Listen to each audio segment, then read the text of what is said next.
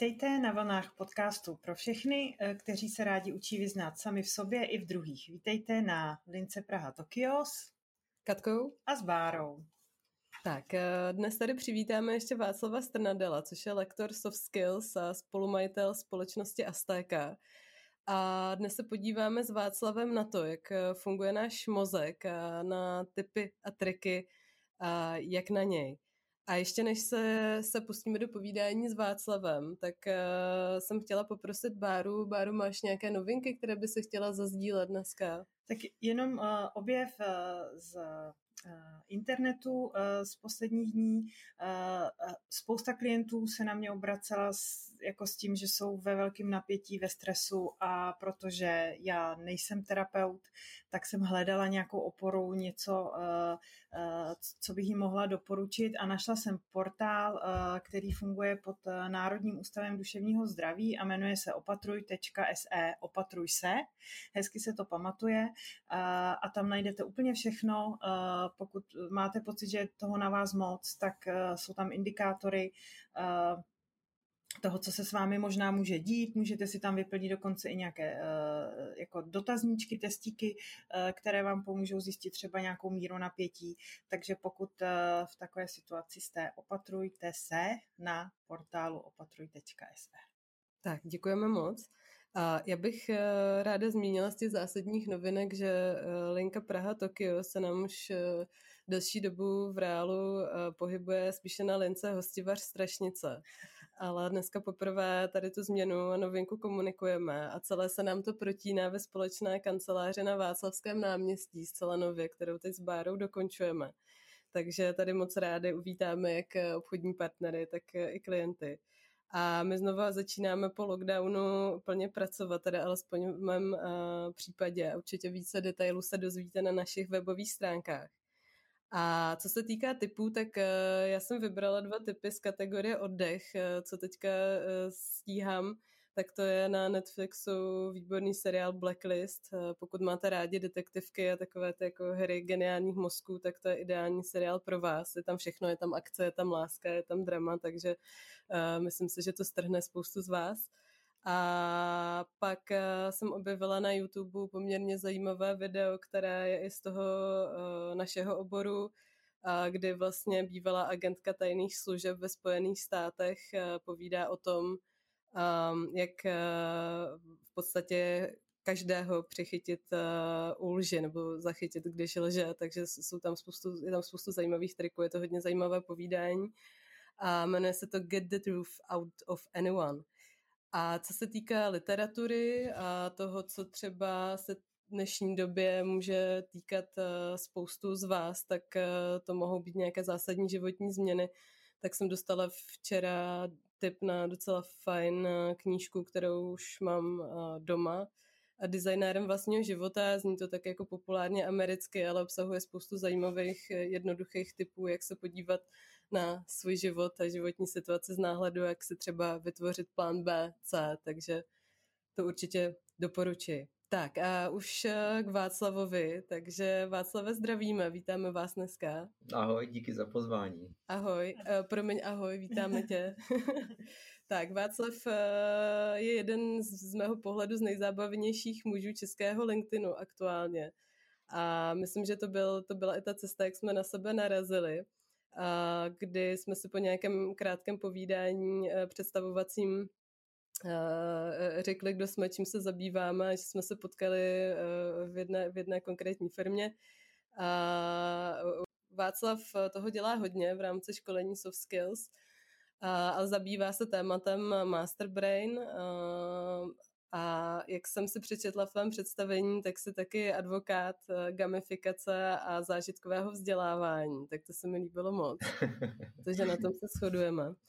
A, a já si myslím, že se můžeme pustit uh, rovnou uh, k tomu tématu Master Brain, protože je to téma široké, čeká nás těch uh, oblastí poměrně hodně. Tak já se na to fakt strašně těším, protože určitě všichni znáte ty pocity, kdy něco hledáte a najednou zapomenete, co hledáte, jo? Nebo se vám stane, že přijdete z jednání a snažíte se si vybavit, jako o čem jste si tam vlastně uh, povídali a na čem jste se hlavně dohodli. Uh, já to zatím řeším zápisky, jo, ale není to jako úplně stoprocentní a, a, a spásná metoda, tak já se uh, moc dneska těším na to, že třeba dostanu uh, pár tipů, uh, co dál s tím můžu dělat. Já si myslím, že těch typů bude, bude asi hodně a mimochodem, Báro, to, je, to byl vlastně přesně ten impuls, který mě nastartoval k tomu masterbrainu, protože já jsem, já jsem ze Zlína a měl jsem asi 10 let zpátky, možná možná 11, uh, měl jsem zkusku v Praze a já už jsem měl být dávno na cestě, ale nebyl, protože jsem hledal klíče od auta. A já už jsem byl fakt jako úplně zoufalý. Já jsem málem brečel vsteky, prostě doma jsem jo, prohledával ten byt. A já jsem teda ty klíče s velkou slávou asi po 10-15 minutách našel. A víte, kde jsem je našel? V kapse. Já jsem je měl celou dobu v ruce. A, když jsem, když jsem tady, tu, eh, tady tu story říkal, říkal svým známým a, a třeba i jako ve firmách, tak oni říkali, hele, úplně to samé jako řešíme, řešíme i my, jo, jako zapamatovat si něco, jména třeba, jo, nebo to, co bylo na meetingu, tak eh, to jako vůbec. A naučit se třeba nový jazyk, tak to už je úplné sci-fi. No a tak mě to přišlo, přišla mi to škoda. A mm, mozek mě fascinuje a opravdu to, jak eh, můžeme poměrně snadno nastartovat jak potenciál svůj nebo potenciál svého týmu, předat myšlenku, být přesvědčivější, sebevědomější, tak to jsou přesně ty témata, které když pochopíme ten mozek, tak můžeme velice rychle přepsat i do toho života. Mm. Tak eh, možná postme se uh, do první oblasti, možná jenom obecně, Vašku, co to vlastně je mozek, jak se můžeme představit v, v základu? To je zajímavá otázka, tak um, uh, já bych mohl mohl, nastav, mohl začít tím, jakože nějaká šedá mozková kůra a levá hemisféra, pravá hemisféra a nějaký neokortex a něco. Pod tím ale si málo kdo něco, něco představí. Mm, když vám, když vám řeknu, že v té hlavě máte opici, počítač a člověka, tak je to, je to lepší. Mm-hmm. Jo. Zní, to, zní to o trochu líp. Přemýšlím, jak se mi tam vejdou, ale dobrý. Jo, oni se tam, oni se tam vejdou. Já myslím, že k tomu dojdeme za chvilku. tak jo. Um, asi, asi s tím souvisí, tak jak si to popisoval z hlediska biologického, tak uh, stará nová část mozku. To znamená, co si pod tím můžeme představit a jak to ovlivňuje naše emoce a naše chování. Uh-huh.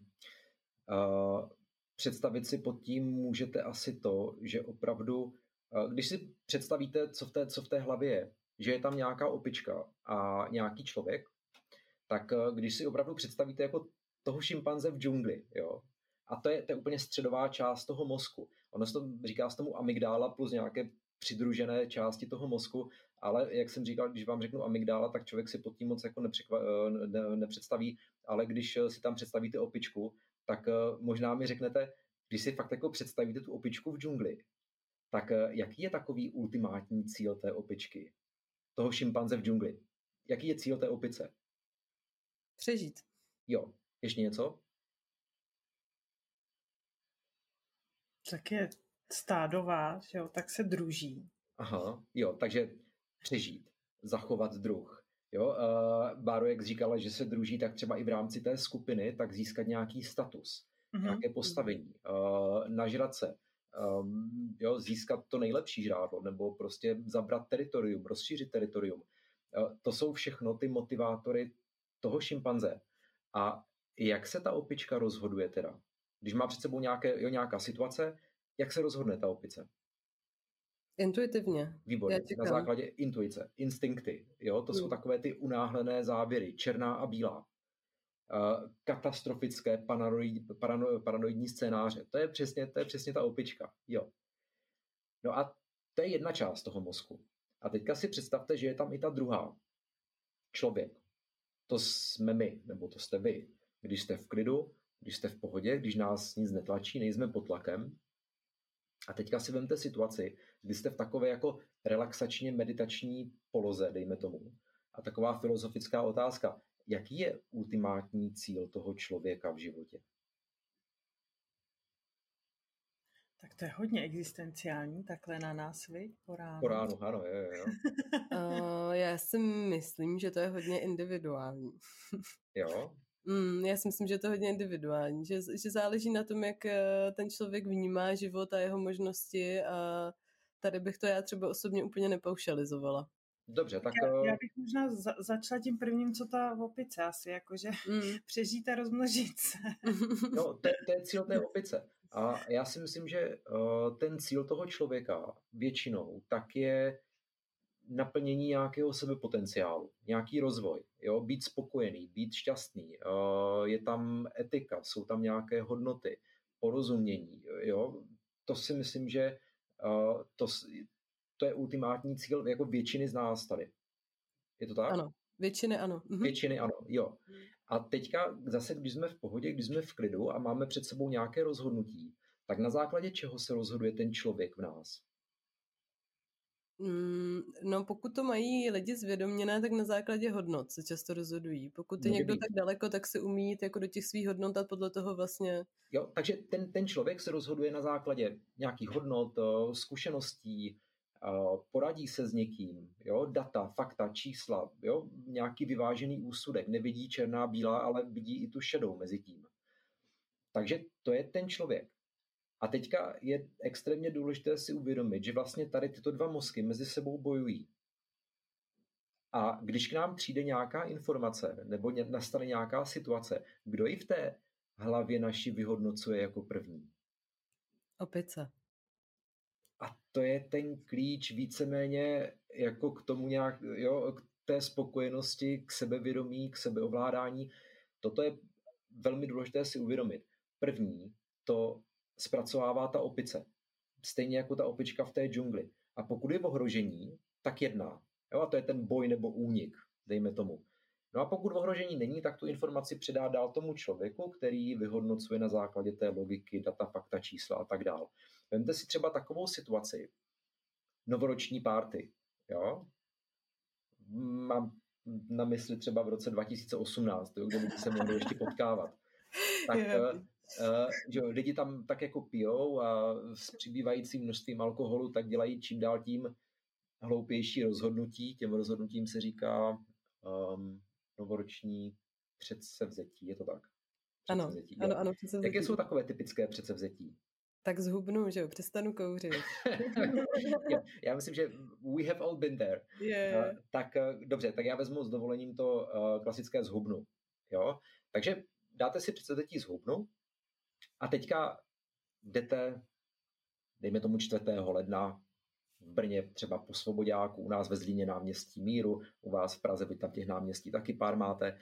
A teďka jdete kolem té, kolem té cukrárny a tam eh, za tou výlohou je krásný ten porcelánový talířek a na něm se otáčí ten čerstvě upečený cheesecake s krásnou křupavou krustou, jahoda nahoře kdo se budí v té hlavě najednou?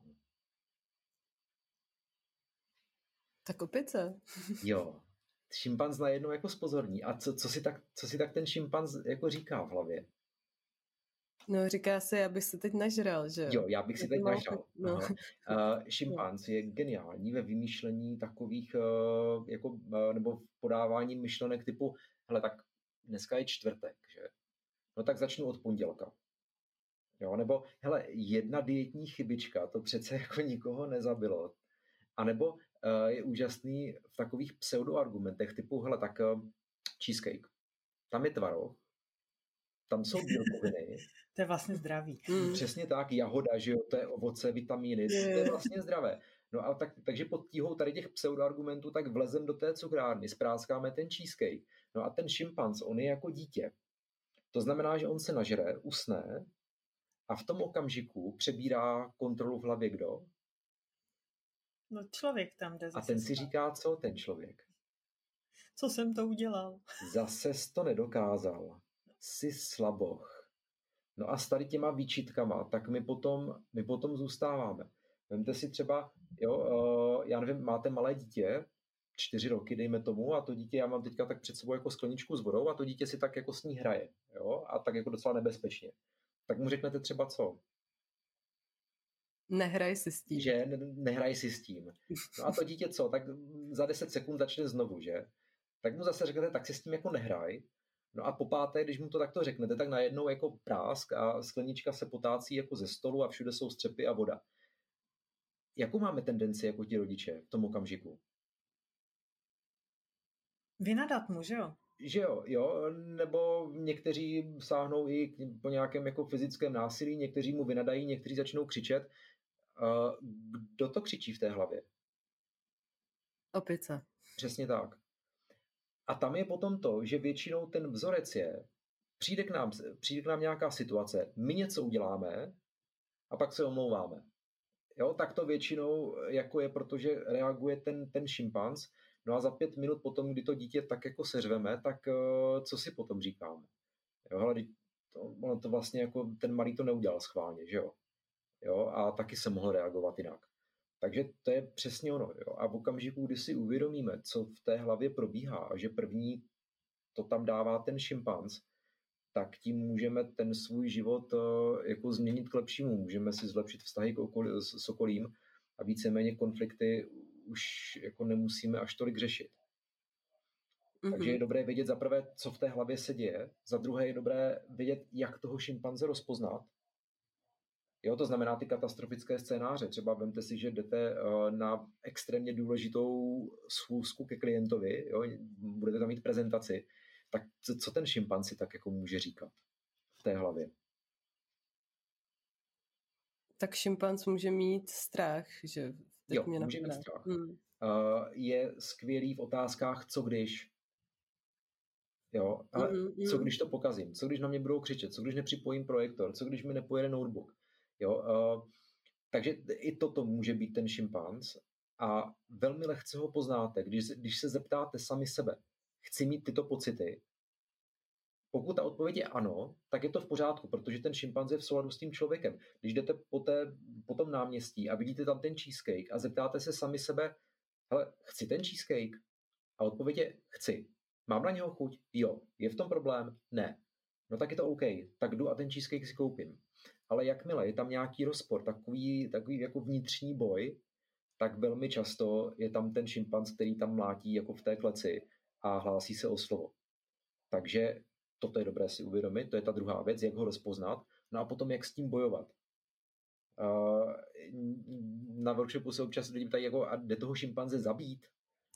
Ale to samozřejmě není ten cíl, protože ten šimpanz to je prostě ta emoční mašina a emoce jsou skvělé. Že jo? Instinkty jsou taky, jsou taky skvělé. Ale už nejsme v džungli. Pohybujeme se v jiné společnosti, v jiném kontextu, v jiné době, takže je dobré spíš toho šimpanze poznat, jak se chová a spíš se s ním kamarádit, než se ho snažit zabít no, nebo nějakým způsobem utlačit. Takže uh, a je krásné, krásné vidět, jak eh, to dokážou třeba i děti. A pro, jo, rozlišit tady tu emoční stránku. Mimochodem, tady ten šimpanz, tak eh, to je koncept, který, se kterým přišel dr. Steve Peters, napsal úžasnou knížku The Chimp Paradox. Myslím si, že ten překlad je i v češtině Paradox šimpanze. Rozhodně doporučuju. A on napsal i knížku My Hidden Chimp. Je to pro děti a je to formou jako komiksu. Takže ty děti uh, si tam mají toho šimpanze jako nakreslit, pojmenovat a je to úžasné, jak i malé děti dokážou tady s tou emoční stránkou pracovat. Uh, já jsem tu knížku koupil mojí dceři, uh, když měla nějakých sedm, že ona je velmi emotivní, hm, chudák po mně. To znamená, že ten šimpanz je tam jako, jako velmi jako viditelný. A jednou jsem přišel jako k ní do pokoje a ona plakala na posteli a já říkám, hele, co je? A ona říkala, já mám hrozný strach. Já říkám, dobře, a z čeho máš strach? A ona teď jako, že něco je pod postelí, nějaké monstrum a tak dále. Teďka tam začala jako jo, všechny ty svoje obavy jako na, na mě sypat. A já říkám, OK, a kdo má strach? A ona říká, Penny má strach. Penny to je ta její opička. Já říkám, OK, a co ty? A ona říká, no já vím, že tam nic není. Jo, takže i to dítě v těch jako sedmi letech dokáže naprosto přesně určit, jako co je ta iracionální obava a co je ta logická stránka. A jakmile se to pojmenuje, tak uh, s tím jde potom krásně pracovat. A když s tím dokáže pracovat to sedmileté dítě, tak si myslím, že my jako dospělí taky. Problém je v tom, mm-hmm. že ono to není takto, že si uvědomí, že tam ten šimpanz je a najednou se všechno obrátí k lepšímu, ale je to dlouhodobá práce. A ta někdy bolí. Já s tím souhlasím. Na druhou stranu musím říct, že eh, to, co já třeba řeším v praxi, tak je um, trochu opačný problém a je to i něco, co jsem se učila já u sebe. A to je to, že vlastně my, ti dospělí, jsme tou společností, tou výchovou, uh, spíše nuceni se řídit uh, těmi programy, těmi přesvědčeními, tím ráciem a ty emoce právě necháváme spát. Takže v podstatě uh, často jde i uh, u té práce s klienty o to probouzet těch emoce, a aby oni, ty, ty říkáš eh, vlastně s kamarádit se s tím šimpanzem, já možná říkám i poslouchali toho šimpanze, poslouchali, co vnímali, co jim říká, protože je to důležité, ale regulovali to vlastně tím, tím logickým. To je třeba tak, jak to vnímám já. Přesně tak, Katko, ono, ono, ono je to klíč a ten, uh, ono je to právě ten paradox toho šimpanze, že ten šimpanz může být náš nejlepší kamarád, ale v některých situacích uh, taky nejlepší nebo nejhorší nepřítel. A mm-hmm. uh, ono takovéto potlačování emocí, ono se to vždycky jako v dlouhodobém hledisku někde, někde objeví a jsou emoce, které opravdu jako nestojí za to potlačovat a jako naopak musíme je dát najevo, jako třeba štěstí, radost nebo, nebo smutek. Jo, takové to jako always be happy, ten americký přístup, tak eh, ono to fakt jako nefunguje a v okamžiku, kdy se snažíme potlačovat ty emoce nebo je v sobě dusit, tak ono se to potom, potom projeví někde jinde. Jde o to v těch situacích, kde může nastat konflikt nebo ten konflikt nastal, tak je dobré uvědomit si, kdo tam v té hlavě úřaduje, nadechnout se, vydechnout, napočítat do tří, set někdy a uh, toho šimpanze nechat projevit potom někde v tom bezpečném prostředí. Mm-hmm. Jo, to je třeba to, když jdeme na tu prezentaci, tak uh, já můžu se s někým zavřít, uh, s někým, komu důvěřuju, nebo klidně sám se zavřít jako v prázdné místnosti a můžu toho šimpanze vypustit. Jo, a ten šimpanz si tam může křičet jako a všichni na mě budou řvát a bude to strašný a já nevím co všechno. Ale znovu, ten šimpanz je jako, jako malé dítě, to znamená, on se, on se jako vyřve a, a je happy a, a usne. Mm-hmm. Jo, mm-hmm. Můžeme ho kontrolovat třeba otázkou, co nejhoršího se může stát. Mm-hmm. Jo, jo, jo. Jo, a ten šimpanz řekne, ty ono vlastně nic, no. A, mm. a, ne, a nechá toho.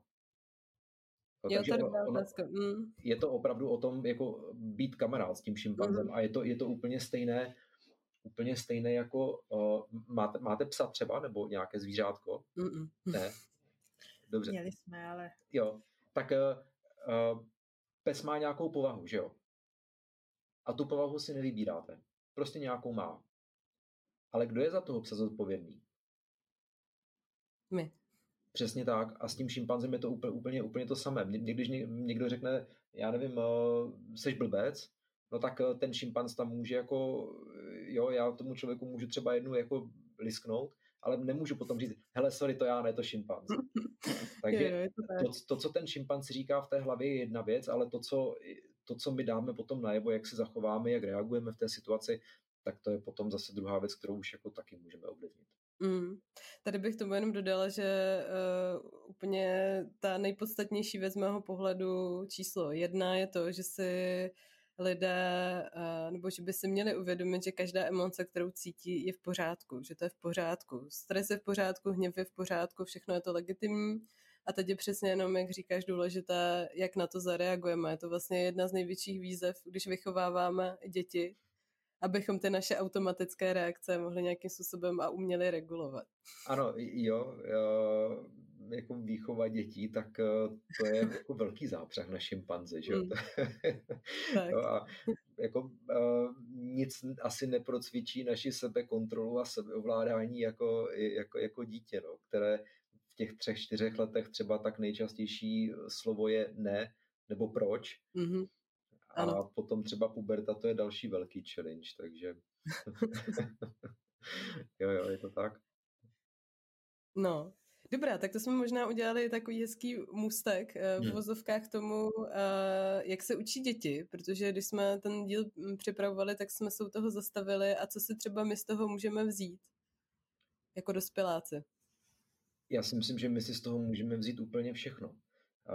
Je velmi zajímavé sledovat, jak se učí děti, jak se rozvíjí děti, jaký přístup mají třeba k chybám. A potom, eh, co se stane s tím mozkem, když, eh, když rosteme, když jdeme do školy a potom i do práce, kde jsme v kultuře, kde ty chyby se až tolik jako nenosí.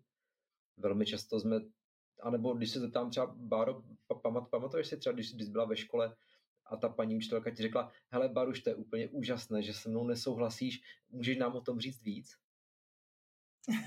no, tak. Ale jako já docela brzo jsem se naštěstí dostala do tohohle systému, protože uh, jsem měla to štěstí, že už, už moje střední škola fungovala uh, takhle. Takže, mm-hmm. takže základka, jako tam, tam to bylo na, nauč se a, a přednes zpátky, ale pak už, pak už od střední školy dál uh, už, už naštěstí mě to hodně posouvalo. No. Uh, gratuluju. Uh, určitě je to, je to o tom, že měla třeba skvělého učitele. Jo, u nás jako v českém školství, protože já jsem, já jsem učil poměrně dlouho, jak, jak třeba na, na střední škole nebo, nebo na, na vysoké, učil jsem i, i, i ve firmách a podobně, tak u nás je to ta otázka jednotlivců. Když se podíváme třeba do skandinávských zemí nebo zemí Beneluxu, tak tam opravdu to vzdělávání je založené na, na týmové práci. Tam už opravdu od, od mala ty děti jsou jak kdyby vedeny k tomu, aby pracovali v týmu, aby mysleli kriticky, obhajovali své názory, prezentovali je, uh, diskutovali. Takže u nich je to tak nějak jako přirozené, u nás se to potom projevuje i ve firmách. Jo. Když vezmu, máme spoustu klientů, uh, jo, které mají týmy v Americe, v, v Ázii, všude jinde tak eh, hodně často, jo, třeba z nordických zemí, tak eh, přichází to, že uh, oni jsou jako velmi asertivní, uh, nemají problém říct, co si myslí, ale my tady, ačkoliv jsme velmi chytří, máme úžasné nápady, tak my nikomu neřekneme a radši tak jako držíme krok, aby náhodou jako něco.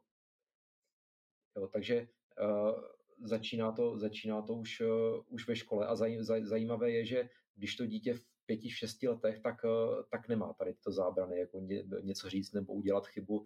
Naopak bere se to jako naprosto přirozený učící proces a dělání chyb je jedna z nejrychlejších metod, jak se můžeme posunout dopředu. Já to dělám i na tom, na tom Masterbrainu. Tam uh, mám spoustu takových jako cvičení, kde i, i kdyby cíleně uh, vedu ty lidi k tomu, aby udělali chybu, oni to neví, udělají tam nějakou chybu a když potom to cvičení někdy opakujeme, tak uh, ta chyba už tam není.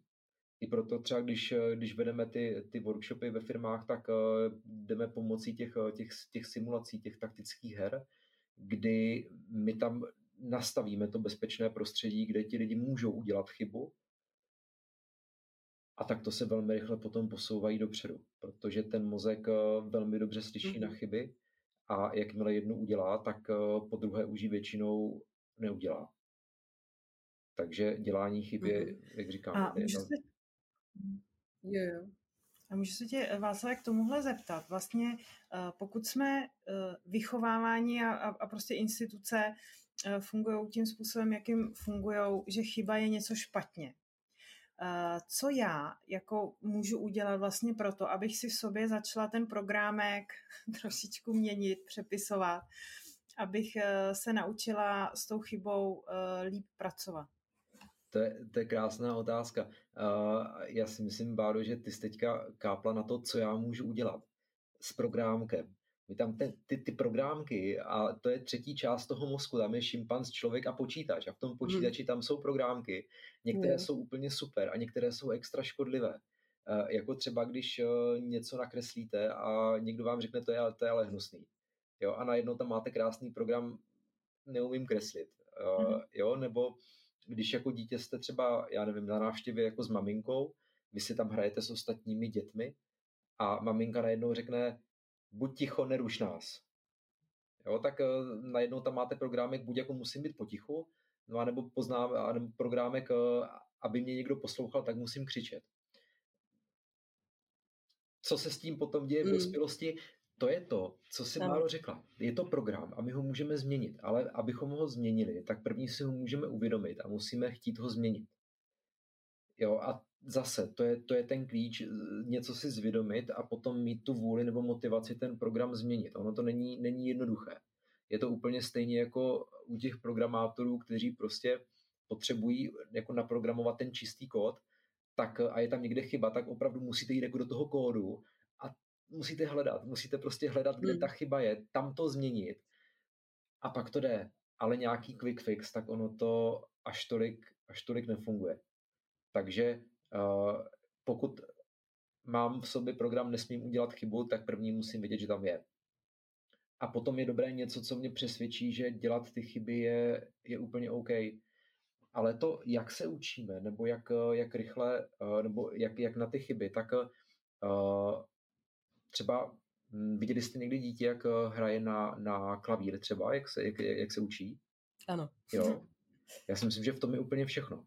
V tom je úplně všechno. Uh, malá měla klávesy a chtěla se naučit jednu písničku, tu písničku jako si pustila a teďka šla jako klávesu po klávese, první velmi pomalu, první velmi pomalu, pak tam udělala chybu a říká, a tady ne, tak to zkusila znovu, zase udělala chybu, a ne. Pak to zahrála poprvé dobře, velmi pomalu, pak to zahrála po druhé dobře, malinko rychleji a jak si to nacvičila 50krát, no tak už to hraje úplně, úplně v pohodě. A to je přesně ono. Jo, zase, velmi často chceme nějakou tu zkratku, chceme něco, abychom tu písničku zahráli rychle na poprvé, ale ono to takto nejde. Ten mozek má nějaký proces, jak se učí a přímo vyžaduje to, abyste ty chyby dělali, protože takto si to zakódujete jako co nejrychleji. Takže dělat chyby naopak je to nejlepší, co může být. Samozřejmě pokud jsme v práci a, a nováček nám jako po půl roce dělá tu samou chybu osmkrát denně, tak je asi jako něco špatně, ale jo, pokud se bavíme o tom programu, jako chyby dělat je špatné, tak, eh, tak to je opravdu špatné mít tento špatný program. to je špatný. je, to, je, to, je, to, je to fakt jako špatné. A, a možná, možná jsme zase, zase u toho uvědomění, jak, jak, jak i jednotlivé slova nás můžou ovlivňovat. Přesně jo. tak. To je, to je skutečný, no. Čeština, slovenština jsou, jsou neuvěřitelně negativní jazyky. máme jedny z nejnegativnějších jazyků na světě, to je dobrý, že? To jsem nevěděla. Ne? Hmm. Ne, ne, ne, to jsem nevěděla. A čím se to měří, nebo jak se to pozná? No, uh, dobře, tak kdybyste mi chtěli třeba nabídnout kávu v angličtině, jak byste tu větu položili anglicky? So, would you like? like? No. Would you like a no. cup of coffee? OK. Mm. A jak byste tu otázku položili v češtině? Dáš si? A nebo? No, hodně lidí řekne nedáš Přesně si. tak, jo. Aha. takže hmm. my i, i, i do těch hmm. věcí, kde jak kdyby chceme někomu pomoct, něco nabízíme, tak dáme nechceš pomoct? je to, hmm. je to zajímavé. Jo? A takové věci, jako že my máme dvojité zápory, někdy dokonce trojité zápory v jedné větě, tak to některé jazyky jako vůbec neznají a připadá jim to prostě divné, jako že tak jako vůbec, vůbec můžeme mluvit. Ano, já můžu říct, já nejsem nedokonalá. Hmm. To je krásné slovo. Jsem tím, že jsem úplně dokonalá, no. že jo? Jasně. Ale to se mi líbí ta věta docela. jo, a... Mě trvalo hrozně dlouho, než jsem si to přetlumočila, no, takže no, pak jako už můžeš odvést řeč úplně jinam, víš, ne? jo, jo, jo, jo. jo. Tak uh, potom, Báro, už zbývá jenom to, býval jsem dřív trošku namyšlený, ale teď už jsem dokonalý, že jo? Jo, jo, jo přesně tak. jo, jo.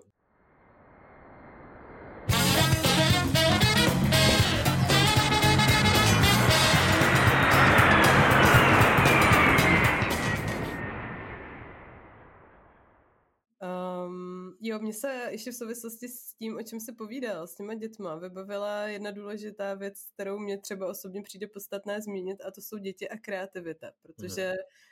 často tou výchovou se děje to, že my tu kreativitu v sobě, tu intuici, spoustu dalších věcí potlačujeme a to je to dítě, že to je přesně to, jakým způsobem jo. se děti chovají, projevují, je to i ten klavír, jak jsi říkal, tak možná jestli, jestli ti tady k tomu ještě něco napadá. Mně tam k tomu napadá jediná věc, že kreativita není nic z hůry dáno, kreativita je skill, to je prostě dovednost, která se jako může rozvíjet úplně stejně jako talent. Jo? To talent není nic, eh, co by nám bylo z hůry dáno, talent je prostě dřina. Uh, a to je všechno. Jo? Když, uh, když třeba máme nějaké kreativní workshopy, tak účastníci velmi často jako na začátku říkají, já nejsem kreativní. Ale jakmile ten mozek je v bezpečném prostředí a má prostor a ví jak, tak padají jako neuvěřitelné věci. Jo, my jsme takto v jedné firmě v bance a HR manažerka říkala, uh, já tady mám ty autisty a ajťáky. Hrozný, mm. autisty. A já je potřebuji trošku rozhýbat. Jo. A teďka jako, řekla tam, jako, co se děje a říkám, výborné, tak uh, uděláme tam jako kreativní workshop. Říká, kreativní workshop pro ajťáky, to vůbec, jako to, to jako neexistuje. Oni fakt jako, to, to jsou fakt jako autisti. Jo.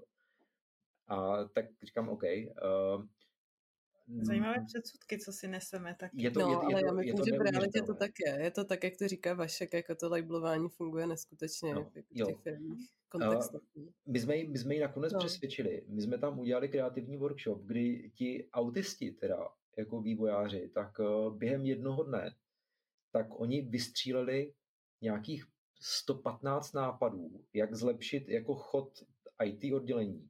115 během jednoho dne. Během druhého dne tak jsme udělali 22 akčních plánů, co konkrétně jako udělají. A po dvou měsících, tak z těch 22 akčních plánů, tak uh, asi víc než polovina, tak bylo jako implementováno. Paní manažerka byla docela překvapená, musím říct, jako jak ti autisti jako fungují. Jo. Ale je, je, to, je to zase, jo, jak říkáte, máme nějaké předsudky a už jako by default, tak prostě jako mm. změnit je, tak je taky náročné. Je to zase práce s tím mozkem No, takže, takže tak, s autistama. Je to tak. Dobrá. Co, co tady máme ještě uh, na plánu? Uh, my jsme se uh, bavili spolu ještě o tématu mozek a marketing. To mě mm. tak jako napadlo, když jsem uh, brousila, brousdala já internetem a je to z toho důvodu, že tím marketingem jsme ovlivněni poměrně silně v mhm. dnešním životě, tak eh, jestli, jestli tě napadá co k tomu, na co třeba posluchači by si mohli dát v vozovkách pozor, nebo čeho si všímat?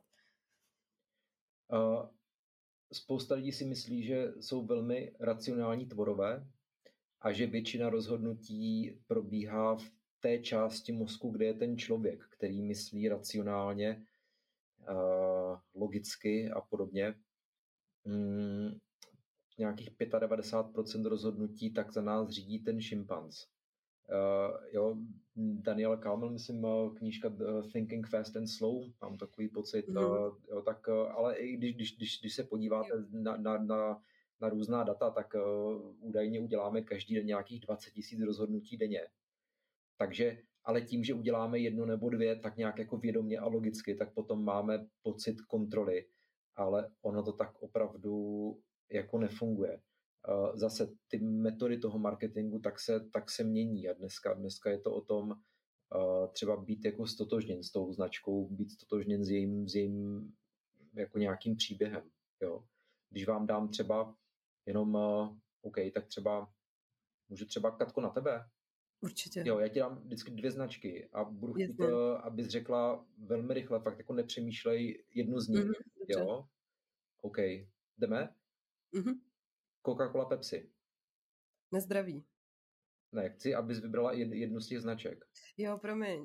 Já jsem teďka, to se mi stává docela často, přemýšlela nad něčím jiným, omlouvám se. Dobře, takže Coca-Cola, Pepsi, Coca-Cola, samozřejmě. Microsoft, Apple. Uh, Microsoft. Uh, McDonald, Burger King. Uh, McDonald. BMW, Mercedes. BMW. Nike, Reebok. Nike. Visa, Mastercard. Visa. Uh, Snapchat, Instagram. Instagram. Jo, přes, přesně tak to, to, to jako funguje. Jo. Mm, ten šimpanz jako něco, něco vystřelí, má nějakou oblibu třeba, nebo prostě rezonuje ten příběh, nebo, nebo ten kontext. A co my potom vědomně děláme, tak uh, si dáváme ty argumenty, ty argumenty, proč bychom si teda měli koupit to, co ten šimpanz chce. Jo, já třeba, když jsem, já jsem zatížený na, na japonské auta, takže když jsem viděl novou, novou Mazdu, tak eh, já jsem věděl, jako, že ji chci. A teďka jsem si říkal, no ale tak to přece jako nemůžu jako jenom tak. Jo? Takže uh, jsem si dal jako ty kritéria, že chci benzínový motor bez turba, No a tam vám výjdou jako potom jenom asi dvě auta, že, na trhu. Takže tam už to potom jako bylo jasné. Takže já jsem si to krásně logicky zdůvodnil a nicméně mám to, mám to, co chce šimpanz, no. A tak není to vlastně dobře?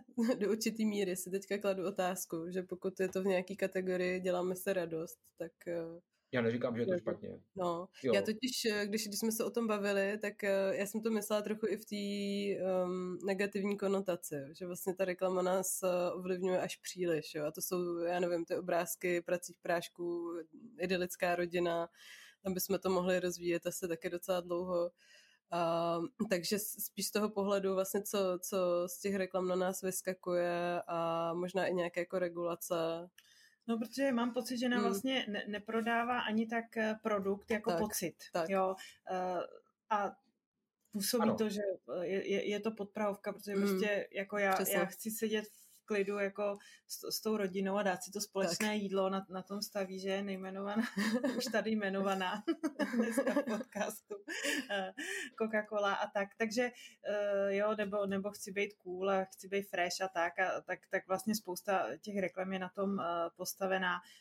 Málo kdy se dozvíme, Uh, jo, těžký atributy typu uh, jo, RPSN, pak je tam takhle hmm. maličkým uh, písmenkem Přesně. vždycky někde, takže musíme se ho složitě dohledávat. Uh, takže ty, je to takhle zacílený, asi taky je dobrý jenom si to zvědomit. Jo, uh, Báro, zase řekla krásnou věc, uh, prodávají se emoce. Jo, uh, reklamy míří na, na emoce, míří na toho šimpanze, uh, ale ono je to logické, protože když si vezmeme prací prášek třeba, tak uh, pracích prášků je dneska na trhu 50 a nabízí víceméně jako to podobné. Eh, ať vezmeme cokoliv. Eh, nás tady eh, koučů, soft skills trenérů je taky. Prostě je nás jako moc, takže to, co rozhoduje, je to, co zarezonuje s tím klientem. Jo? Ale to, co nabízíme, možná se lišíme v tom, jak to třeba děláme, nebo nějaká metoda, ale víceméně je tady x firm, které nabízí úplně to samé. Takže ten klíč je, jak se dostat do toho, do, do, do podvědomí toho člověka. Já neříkám, že, že je to špatně nebo dobře, prostě, prostě to tak je. A zase tím, jak kdyby zvědoměním, jako když vím, co na mě někteří můžou zkoušet, tak tomu můžu odolávat. Uh-huh, uh-huh. Pojďme uh, možná k mozku a zapamatovávání si, Aha. a trikům a dalším typům. OK, tak uh, co konkrétně vás zajímá třeba? Tak třeba, když, když nám se vrátím k té situaci, že máme nějaké schůzky a potřebujeme si zapamatovat ideálně co, co nejlépe, to, na čem jsme se dohodli, tak eh, já už jsem říkala, že spolehám na zápisky, ne vždycky je to eh, spásné. Tak eh, co ještě dál třeba můžu udělat proto, abych si zafixovala líp, o čem jsme se bavili? Mm-hmm. Uh, je to zase, je fajn pochopit, jak eh, ta paměť funguje. Eh, jak si pamatujeme, co zapomínáme. A je dobré vědět, že mozek nepřemýšlí v odrážkách, ale mozek přemýšlí v obrázcích a v příbězích. To jsem teďka upustil takovou moudrost, jako jo, takže tam byla no, jako dvě sekundy. No, tak pauza, jako... Počkej, počkej Vašku, ještě jednou, takže ještě jednou. Ještě jednou. Mozek nemyslí v odrážkách, ale mozek myslí v obrázcích a v příbězích. A zase, když si vezmete, jo, pardon, sekunda dramatická pauza. Ano, tak. Výborně, pokračujeme. Tak. Když si vezmete, když jdeme na kafe nebo na víno nebo prostě někam jako s přáteli, tak eh, neustále vykládáme příběhy. Když chceme vysvětlit něco dětem, co děláme? Vykládáme příběhy. Jo, když já jsem byl malý a tak dále, prostě ne, vykládáme příběhy. Ale v tom firmním prostředí když chceme něco uh, jako prosadit nebo vysvětlit, tak najednou vytahujeme, uh, vytahujeme notebooky, prezentace, 160 slajdů, 20 odrážek na slajdu a máme představu, že si z toho někdo něco zapamatuje. Nezapamatuje. Těch informací, které se na nás dneska valí, tak je strašně moc. Uh, pro představu, tak v roce 1986 tak proběhl takový výzkum, kdy vědci se snažili kvantifikovat, kolik informací projde lidským mozkem každý den. A tehdy v roce 86 tak to kvantifikovali na jeden výtisk New York Times. To znamená, řekli, že mozkem projde každý den tolik informací, jako je v jednom výtisku New York Times. Mm-hmm. Tak. Kolik těch mm. výtisků si myslíte, že je to dneska? To ani nechci vědět. To násobně víc. 200. Hmm. Ale jestli je to 5 nebo 100 nebo, nebo 20, ono je to víceméně jedno. Hlavní je to, že těch informací jsme přehlceni informacemi, takže ten mozek si pamatuje velmi dobře to, co má motivaci si zapamatovat. Jo, a hodně, hodně lidí, manažerů, tak to za, za mnou chodí a říkají, ale Vašku, já už si nepamatuju vůbec nic. A když se jich zeptám pár otázek, tak uh, najednou zjistí, jako, že jako, jako, si jako pamatujou něco. A zjišťují, že si pamatují pouze to, co pamatovat si chtějí nebo potřebují. A nebo si pamatují to, co absolutně nepotřebují, ale nějakým způsobem je zaujalo. To znamená, že pokud pochopíme, jak mozek si pamatuje a jak zapomíná, tak eh, velmi výrazně můžeme ovlivnit to, ať už jako to vlastní zapamatování, anebo to, když mluvíme k ostatním, jak to říct tak, aby ti lidé si to zapamatovali, aby ta informace v nich, v nich zůstala. A ne odrážkama to opravdu není. Je to právě tím příběhem. A co by měl takový příběh eh, vlastně mít, aby eh, byl dobře zapamatovatelný? Je, je jako nějaká, eh, nějaký mustr, nějaká osnova, která se dá dodržet, anebo je to situace od situace? Velmi dobrá otázka. Příběh spousta lidí třeba i v tom business storytellingu, tak má pocit, že by tam měly, měly být jako draci a princezny a já nevím co všechno, ale ten příběh by měl být hlavně cíl to znamená, já musím vidět, proč ten příběh říkám a co to tomu člověku má přinést, co si z toho má odnést. Ten příběh by měl mít nějaký kontext. To znamená zasazený do kontextu, se kterým se ten příjemce může stotožnit. Ten příběh by měl být pravdivý, mm-hmm. měl by být autentický. Hmm. To znamená, měl by mít přesně ty atributy toho, když ten uh, příběh říkám kamarádovi nebo, nebo dítěti. Mm-hmm. My se teďka píšeme z baru, jo? Takže... Jo, jo, v pořádku. Uh, ten příběh nemusí být dlouhý. Uh, hodně lidí, hlavně ve firmním prostředí, tak uh, když si vezme slovo, tak uh, počítají s tím, jakože musí využít maximální kapacitu toho času a čím víc toho řeknou, tak tím líp a navíc se hodně rádi poslouchají. A naopak, ten příběh může být jedno číslo. Mm-hmm. Jo, já můžu prezentaci, dejme tomu ve firmě, zahájit stylem Dobrý den, tak já vás tady vítám, děkuji, že jste si udělali čas, já budu stručný a tady mám prezentaci, toto je první ze 150 slajdů. Můžu zahájit takto. Ale můžu taky zahájit třeba stylem tím, že na flipchart napíšu 20% a řeknu, jak by se vám líbilo zkrátit tady ten proces o 20% času. Co vy na to? Jo, a okamžitě můžu ty lidi vtáhnout do té prezentace, do toho příběhu. Mimochodem nej, nejdelší meetingy a nejdelší prezentace začínají větou budu stručný. Ano, to je pravda. To, je to ti podepíšu. To ti jo, bankovní praxe, to bylo ano, ano. uh, jinak, Báro, k té otázce, uh, tam může být jako spousta věcí. Uh, hm, hodně lidí třeba na, na té schůzce tak uh, nechce ukázat jako slabost, to znamená, předstírá, že všem, všemu jako rozumí, všechno si pamatují, což taky není cesta. Takže já hodně, hodně rád dělám takový jako sumář na závěr, takže řeknu, OK, můžeme jenom krátký recap, jako domluvili jsme se na tom a na tom a na tom a na tom. Je, je to tak? ano, super, hotovo. Jo? Nebo uh, z těch meetingů posílat jako zápis z jednání, no je to takové jako mm, zdravý selský rozum, ale kdo to dělá v praxi? Hmm. Jo, fakt jako... No a pak ještě u těch zápisů je to, že, jo, že to, co si pamatuju já, nemusí být to, co si pamatuje kolega, co seděl vedle mě. Jak to hmm. chodí vlastně s tím letím šálením, to je pravda.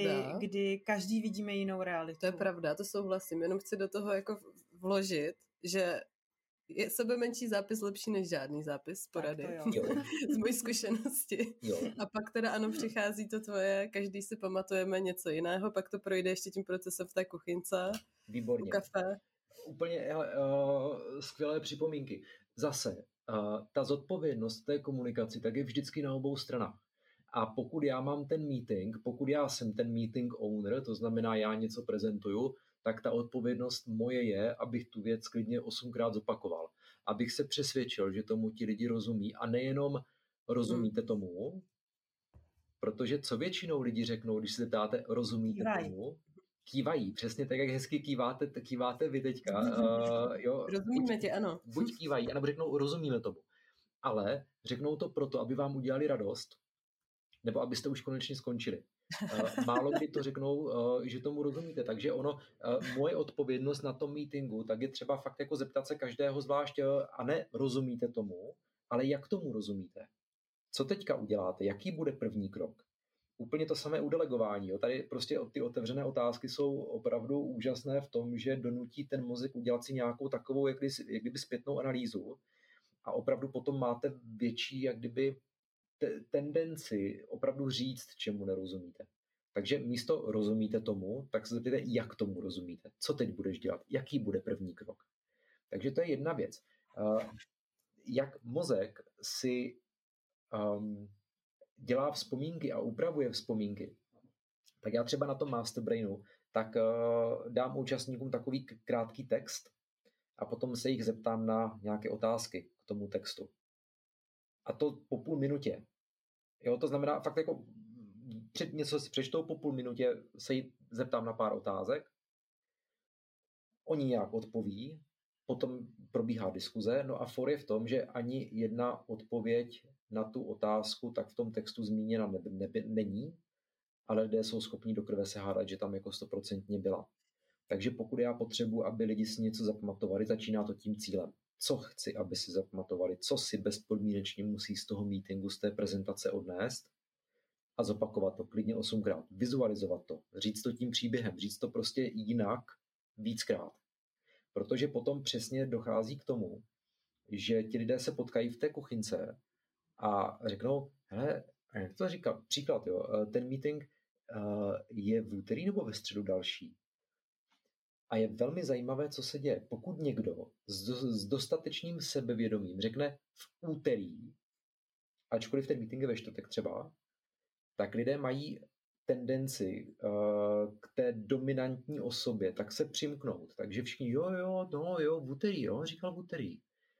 A ten, ten, kdo má v hlavě ten čtvrtek, tak už to potom jako neřekne, protože by byl jak kdyby proti té skupině. To Já jako, si to asi pamatuju blbě teda, že no, jo? jo, jo, no.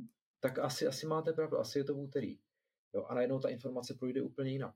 Jak mozek, uh, vemte si, když uh, třeba, jo, chlapi jdou jako na ryby třeba, a potom, uh, potom se baví jako, hele, tak jak velkého ho chytil, jo, a teďka ten člověk roztáhne nějak ty ruce, že jo, a mozek chce, abychom vypadali líp před ostatníma a dělá pro to maximum, takže ty ruce roztáhne o malinký kousek, jak kdyby víš.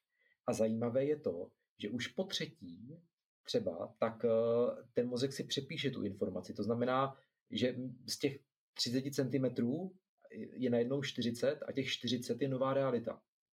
To znamená, že potom uh, už já to se prodloužím na 45 a potom na 50, no a potom z toho kapra je žralok, jo. jo a uh, nejlepší na tom je, že ten člověk tomu opravdu věří. Pro něho je to nová realita. Když se třeba zeptám, jo, jedním slovem, jak dokážete krásně, um, krásně jak kdyby zmanipulovat ten mozek, když se zeptám takto na workshopu, třeba jak mladý byl Shakespeare, když umřel,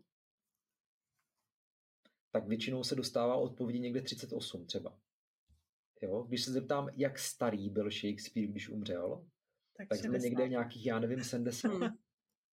Jo, jedno slovo vám úplně změní jako vnímání. Myslím, že teda zemřel ve 52 nebo tak nějak, jo, ale to fakt není podstatné. Teda, to rozpětí je, je, je jako velmi široké. No.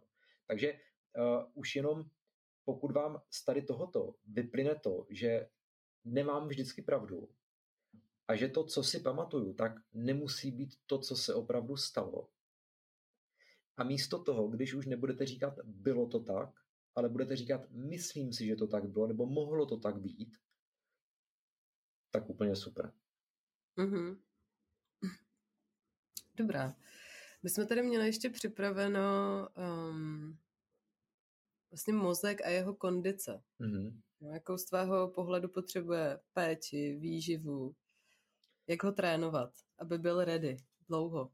když to zjednodušíme, tak mozek je sval. A já si myslím, že když toto si člověk uvědomí, tak uh, ono už nějaké věci to jako objasňuje. Uh, mozek váží nějaké 2% celkové hmotnosti lidského těla, nicméně spotřebuje 20% veškeré energie. Takže to zase, když vezmu si ajťáky, vývojáři říkají garbage in, garbage out. Prostě to, co do toho mozku jako nadspete, tak to vám zase dá zpátky. Takže pokud ho budete krmit a starat se o něho dobře, tak on vám bude dělat dobrou službu. No a samozřejmě naopak. Tady si myslím, že je velmi důležité uh, uvědomit si jednu věc a to v angličtině tomu říkají common sense, v češtině myslím zdravý selský rozum. Mm-hmm. To znamená, uh, my jsme tady, a zase jsme u těch reklam, jo, je tady obrovská jako masáže, máme jíst to a toto nám prodlouží život a toto nám zlepší kondici, takže potom velmi často se máme, máme tendenci, jak kdyby se uh, jíst cizokrajné rostliny a prášky, ale přitom ty největší poklady tak máme tady na zahrádce. Jo? Uh, velmi často se mluví o superfoods, a ty super potraviny najdete tady prostě v lese. Jo. Maliny, jahody, borůvky, to jsou jako, jako úplně jako top, ale my radši tam míme něco, ně, něco nějaké goji z Číny třeba, jo, nebo, nebo, nebo z Kamatuje, no. Guarana výborná teda. jo, jo. Uh, jo, uh, guarana zase, když, když vezmeme třeba takové ty podpůrné prostředky, guarana, kofein a tak dál, tak jo, ono to funguje, samozřejmě to funguje, ten mozek je, je stimulovaný. Ale zase jako všeho s mírou, to je jedna věc. A druhá věc, mm, mě trošku děsí, když uh, fakt jako vidím dneska jako děti, jo, jak uh, chodí s těma energetiákama mm, to jo. a pijou Red Bulli místo, místo vody, tak ono se to prostě někde vždycky se to vrátí. Jo, takže mm. ono, když jdete dva dny na něčem a nespíte, tak ten mozek si to prostě potom jako zákonitě vybere. Tak, tak to prostě je. Je to tak, protože pořád pracujeme s naší energií primárně, že kterou se čerpáme, když to tak v tu chvíli úplně ne, ne, není Přesně tak. vidět a necítíme to tak, ale je, je to tak, no. Přesně tak. Přesně tak. To i třeba jako vysloveně zažívám situace, kdy, kdy jako vnímám hodně intenzivně, že ten mozek už má dost, hmm. jo, že, že za ten den už toho pobral tolik, že, že prostě jako už nepobere a že uh, se můžu snažit jako si tam ještě večer jako něco otevřít a snažit se něco vyprodukovat a většinou, mm-hmm. když se pak ráno na to podívám, tak si říkám, že Kristus to neměl ani dělat, jo. jo. protože si tím zbytečně přidělávám vlastně práci, no. Jo, Baro, krátkodobě to třeba jde, jo, když uh, jako fakt jako potřebuju jako naspídovat, je to, je to, je to mimořádná situace, tak to jde. Dělat to takto dlouho, jako dlouhodobě, tak to není dobrá cesta to není dobrá cesta. No. A co ještě dlouhodobě je uh, dlouhá, dobrá cesta, teda ne dlouhá cesta, dobrá cesta. Mm-hmm. Ze tvé zkušenosti. Uh, ke kondici mozku. Mm. Jo. Tak uh, pokud to vezmu z hlediska výživy, tak uh, vyváženost a pestrost. Pokud je to z těch ostatních věcí, tak uh, je to dostatek spánku, kvalitní spánek, a je to věc, o kterou jsme hlavně v dnešní covidové době významně ochuzení, a to jsou sociální kontakty a vztahy. A toto na mozek působí jako, jako blahodárný efekt.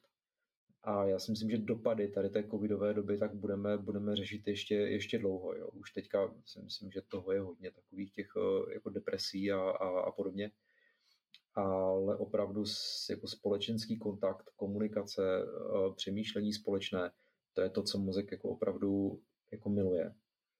Když eh, se budeme bavit ještě o těch aktivitách, tak samozřejmě sport, kyslík, učení se, nových, uh, učení se novým věcem, rozvoj. Jo. To jsou věci, které na mozek poté jako působí velmi blahodárně, včetně třeba relaxace, meditace. Pro každého je to něco jiného ale je fakt jako krásně vidět, eh, když se podíváte na, na skeny mozku, na tu elektrickou aktivitu, tak třeba eh, když jste jak kdyby jenom, jenom v klidu, tak je to, jak kdyby tam byla taková jako žárovička, jo? ale jakmile jako relaxujete, jak kdyby aktivně, třeba u meditací, tak ten mozek se jako rozfajruje a to je, když letíte letadlem nad, nad velkou městem. Jo? Tam opravdu Jo? Ta aktivita je, je jako velmi, velmi významná.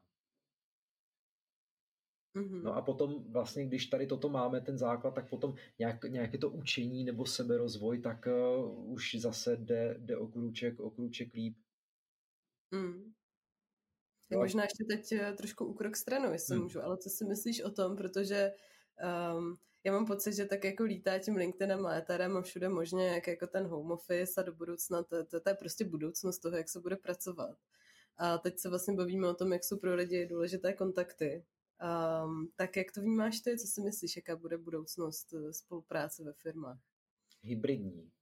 Mm-hmm. My to fakt jako takto vnímáme i, i u klientů a máme klienty, ať už eh, to jsou jako malé firmy až po korporáty, tak tam eh, víceméně se profiluje teďka ten hybridní model, kdy bude část na home office, to znamená, neušetříme čas za dojíždění, budeme mít víc času na sebe ale ta stránka toho týmového kontaktu, vyjasnění si věcí, vyjasnění si priorit, práce na, na nových projektech a tak dále, tak opravdu někdy vyžaduje ten eh, jako lidský kontakt a je to, je to nezbytné. Mm-hmm. Díky moc. Jo. Je, je něco, co tě ještě napadá, co bys rád zmínil? Um, Uh, možná, uh, když se bavíme o tom masterbrain, o tom masterbrainu, tak masterbrain je primárně o, o rozvoji, o učení se.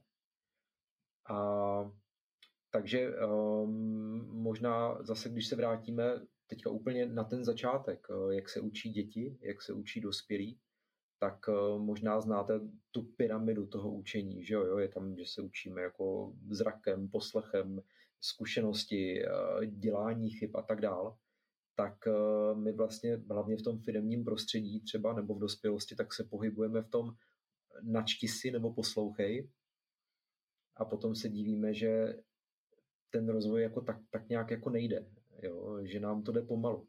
Takže já třeba uh, linka Praha Tokio, že jo? kdybych se chtěl naučit počítat japonsky třeba, tak já si můžu vzít uh, ten seznam a prostě jít, jako nějak si to zkusit jako přečíst a naučit z paměti, ale když se zeptám, jak se řekne anglicky svědit třeba. Jo, a když si řeknu, svědí mě koleno, a řeknu si, a I get itchy knee, no tak za prvé se naučím anglicky, jak se řekne svědit, jak se řekne koleno, a za druhé mám japonsky jedna, dva. Hmm. Jo, no a logicky, že jo, když vás svědí koleno, tak uděláte co? Podíváte se do slunce. A slunce se řekne anglicky? Sun. Sun. A, a máte, máte japonsky tři. Jo? A jakmile tomu mozku, jak kdyby povolíte uh, jít do toho učení a seberozvoje trošku s nadhledem, s humorem, tak ono to potom jde jako velice lehce. Mimochodem san je trojka i v čínštině. Uh, takže tak jsme se naučili počítat do tří japonsky, díky za to. No, jo, je, bych, mohl, bych mohl pokračovat potom, ale to, to, to, to je jedno. Uh, takže mm, co vnímám jako naprosto zásadní u učení, tak uh, to jsou tři věci. Jako první je vůbec říct jako proč. Proč se mám něco učit, protože hodně často je to, uh, že třeba se učíme něco, protože bychom měli. Nebo nám to někdo řekl, že bychom jako, jako mohli. Uh, jakmile víme, jako, co se učíme a proč se to učíme, jakou máme motivaci, tak ono to potom jde, jde o hodně s nás. Druhá věc, co bych zmínil, tak pochválit se. A to je hodně fajn. Říct si, hele, tak za ten týden jsem se naučil toto a toto, je to úplně super. Když nás nepochválí nikdo jiný, tak aspoň pochválit, pochválit sami sebe. No a to, to třetí, a to si myslím, že je naprostý jako klíč uh, k rychlejšímu seberozvoji, tak to jsou krátkodobé cíle. Je dobré vědět, že mozek nevnímá dlouhodobé nebo nekonkrétní cíle. Příklad. Uh, mm-hmm. Typnete, kolik má angličtina slovíček?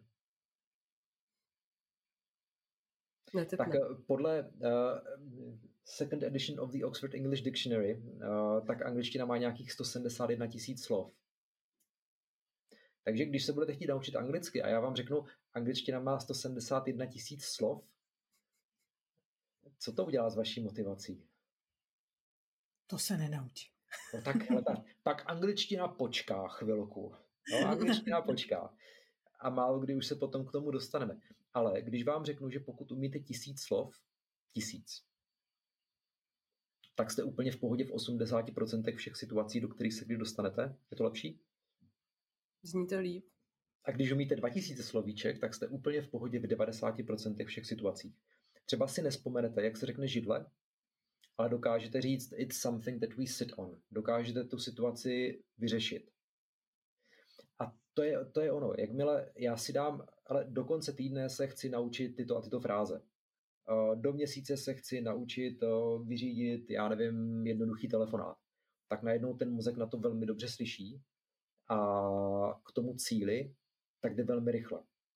Já si pamatuju, že když jsem byl na univerzitě, tak nám říkali, že pokud pětkrát v jedné větě nepoužijeme future perfect continuous in passive, tak zemřeme sami a nešťastní. Mimochodem ta konstrukce zní třeba, já nevím, this building will have been being built.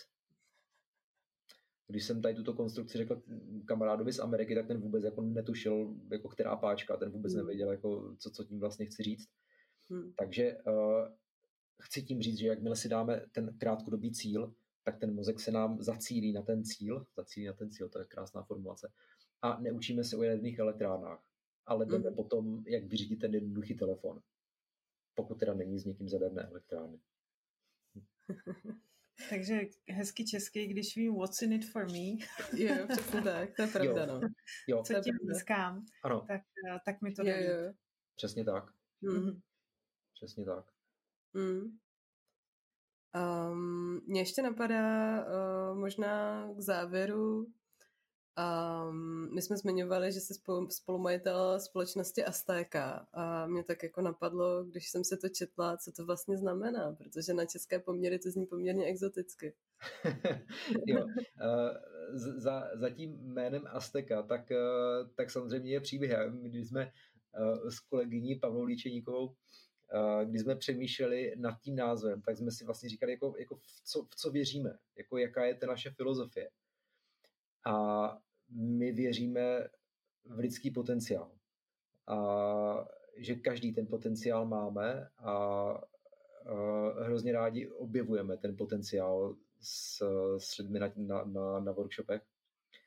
A takže my jsme měli nějakou představu nějaké země nebo nějakého místa, které víme, jako že je, málo kdo tam byl, ale to místo je určitě krásné, jo? že to jako tušíme, že tam jako, jako, jako je. No a Pavla je. říká třeba Aljaška.